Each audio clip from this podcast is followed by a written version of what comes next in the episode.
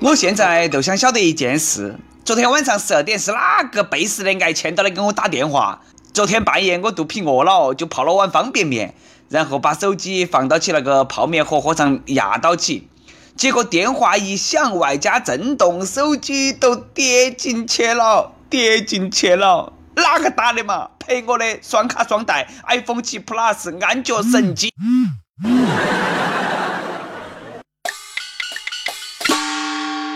各位听众，各位网友，大家好，欢迎来收听由网易新闻客户端首播的《青春一刻》语音版。我是大学的时候非常喜欢吃方便面的主持人，来自 FM 一零零四南充综合广播的黄涛。大半夜在宿舍吃方便面，那个喝汤的声音好馋人呐，那个感觉太爽了。哎，对了，我最喜欢吃的就是番茄打卤味的，你们呢？不过说实话，方便面可能的确不太健康啊，要少吃，尤其是还在住宿舍的学生。吃方便面呢，会影响宿舍同学之间的和谐关系，除非你舍得把汤给他们喝。哎，你看嘛，广东省的规定啊，学校将逐步不销售对健康不宜的碳酸饮料、方便面等，还规定学校食堂的原子烤串、腊肠、火腿肠不得当荤菜卖。总算为我们出了一口恶气了，是该好生管下子学校的食堂了。你炒个白菜、花菜、芹菜，你无耻的放几片百分之九十九点九九淀粉做的火腿肠，你硬要装荤菜。我们又不是狗，不要做啥子菜你都放火腿肠，要不要得嘛？最讨厌食堂打菜的师傅了，你那个手能不能不抖嘛？我明明看到瓢瓢头有肉，结果你那个手一抖了，到我那个碗头都全部变成素菜了。不过话说回来，要是学校食堂的饭菜好吃，打菜的师傅厚道，学生会去吃方便面吗？学校不准卖方便面，哎，校外小卖部的老板可能已经笑晕在厕所了。啊，学校不卖方便面，择男择女哪么活嘛？不吃方便面，人生还有乐趣吗？我不光爱吃方便面，还爱吃各地的特色美食，比如说重庆小面。重庆一个小伙子在伦敦中国美食节上，三天卖出了一千五百多碗重庆小面，营业额十多万。不少老外要等一个多小时才吃得到一碗面，可见小伙子下面好吃得不要不要的啊！老外很喜欢呐。在美国留学的一个九零后中国女孩。纽约街头摆了个摊摊卖煎饼果子，每天流水有一千五百美元。不过那煎饼车啊，经常因为违规停车被美国交警罚款。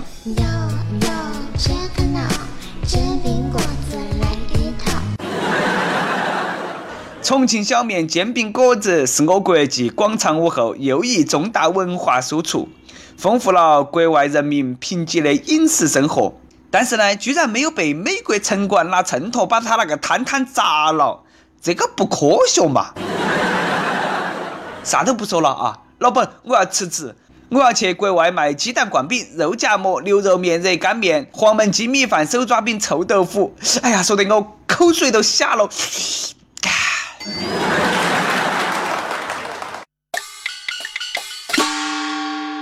每日一问：你最想去国外卖啥子好吃的？你想哪门卖啊？哪门吆喝？哎，你出得起路费不？这些海外留学生不躺到起学校草坪上，好生享受校园时光，跑去摆摊摊，是因为学校草坪不准躺吗？中山大学有个规定：草坪谢绝乘凉和游戏娱乐，校园应高雅有品位。遭到了不少师生反对，大家说了，草坪不让大家躺，不如改种仙人掌；草坪不让人歇凉，不如用来养山羊。我见过一些草坪的标语啊，今天你踩在我头上，明天我长在你坟上。我爱学校领导也是有一颗呃比较多愁善感的内心，怕大家把草踩坏了啊。毕竟那个小草也比较可怜啦。没有花香，没有树高，我是一棵无人知道的小草。大学校园里头约上女同学，那个草地上坐到啊，谈谈人生，谈谈理想，谈谈情，好浪漫嘛。有些同学呢，都是不晓得像我一样好生利用资源。湖北一个大学男生，他呢都不好生和女同学在草地上打滚，他去申请网上贷款，又是买 iPhone 六，又是旅游，然后拆东墙补西墙，不断的找小额贷款公司帮到去还贷，结果噻，哎，耍着了噻，三万多块钱的债务，连利息带违约金滚到了七十多万，我上当了，最后被讨债的逼得没得办法，回老家躲债去了。吃饺子要蘸醋，装逼要有程度，就为了买个手机。结果这个钱呢，够你买辆车了，还是豪车。这个智商税交得也是够多啊！签贷款合同的时候，白纸黑字，你没看清楚啊？还不起了，你哭起说你上当了。哎，用钱笑的时候，你哪门没说你上当呢？你出去旅游的时候，到处耍的时候，你哪门没说你上当呢？杀人偿命，欠债还钱，自己欠下的债，跪倒起也要还完啊！有点契约精神嘛，跑得了和尚跑不了庙，跑得了学生跑不了学校。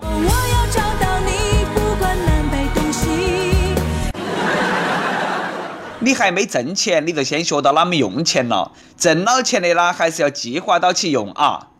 某研究所一个科学家，博士毕业，每个月工资七千块钱左右，光房租都是四千多。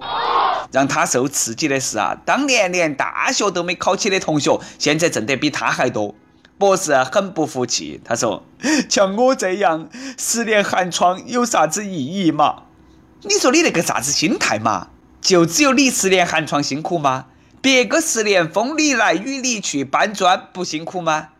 别个工资高也是靠自己努力挣来的，不是靠大风刮来的。大风刮不来钱，只能刮来雾霾。也莫太清高，莫总觉得万般皆下品，唯有读书高。没得意义的不是十年寒窗，是你个人。知识改变命运，但是不一定能够改变收入嘛。一个月挣七千块钱，你还租四千块钱的房子。哪个背时的喊你租四千块钱一个月的房子嘛？哎，你不缺钱，用哪个缺钱嘛？我赚钱了，赚钱了，我都不知道怎么去花。知识改变命运，但是学校里头陈旧的知识能不能够更新一下呢？安徽一个中学老师发文批评语文教材落伍。当代作家没得几个，更莫说韩寒、郭敬明了。唯一与学生年龄相仿的课文是《包身工》啊！我觉得啦，那个《包身工》都是当代课文噻。现在的打工仔和当年的包身工有啥区别嘛？东奔走啊，西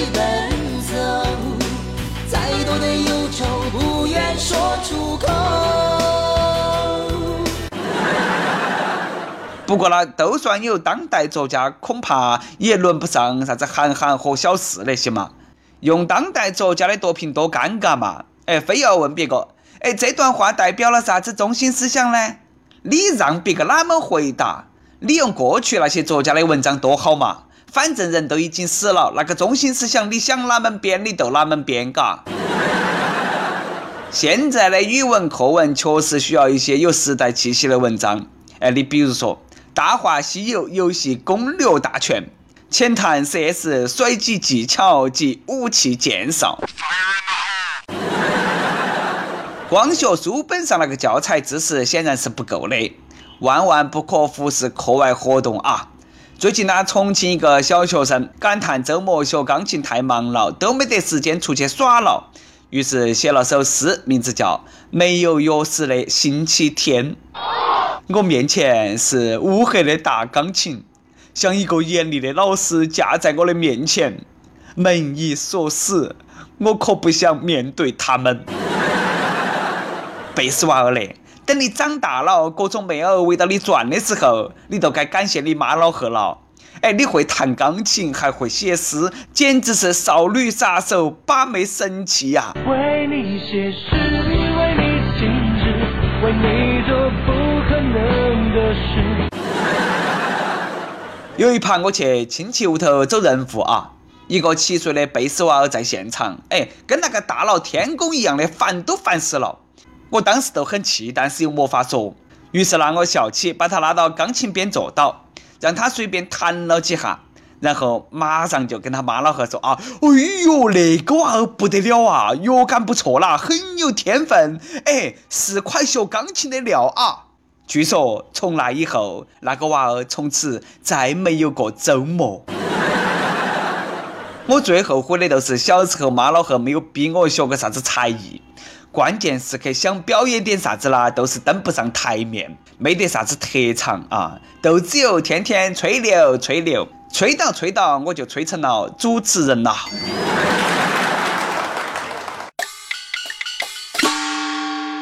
跟帖 UP 榜上期问：你屋头有几个小孩？你同意父母生二胎吗？或者你的娃儿同意你生二胎吗？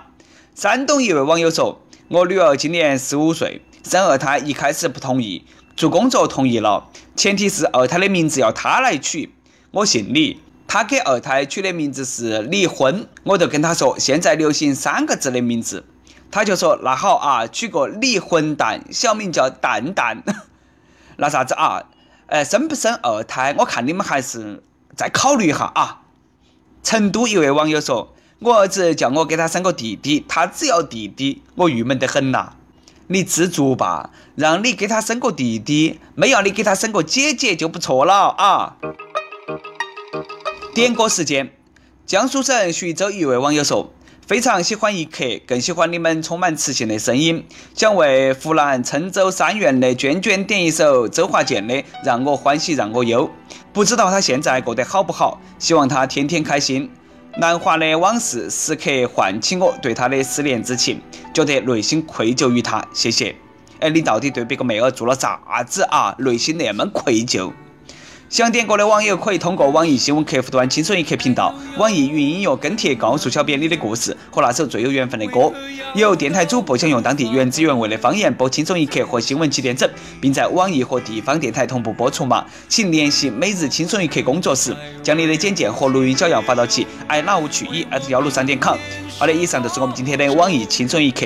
我是来自 FM 一零零四南充综合广播的主持人黄涛。你有啥子话想说哈？可以到跟帖评论里头去呼唤主编曲艺和本期小编李天二。好，我们下期再见。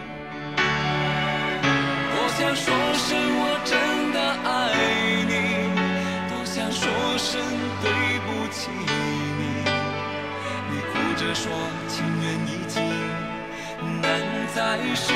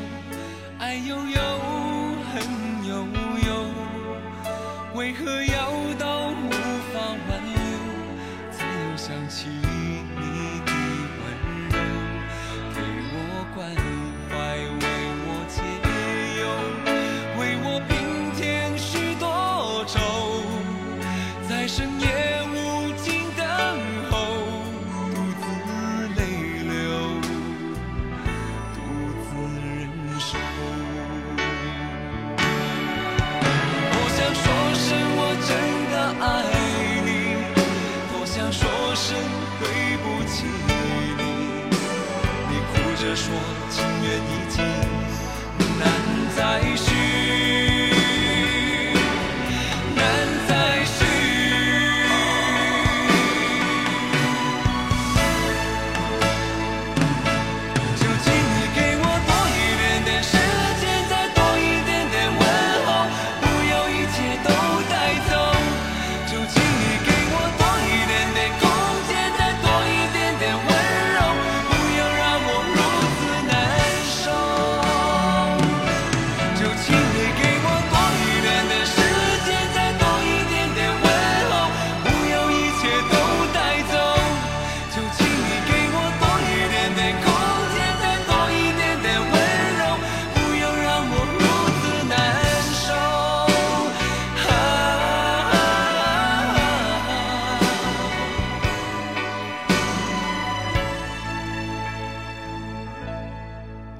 这样一个女人让我欢喜让我忧让我甘心为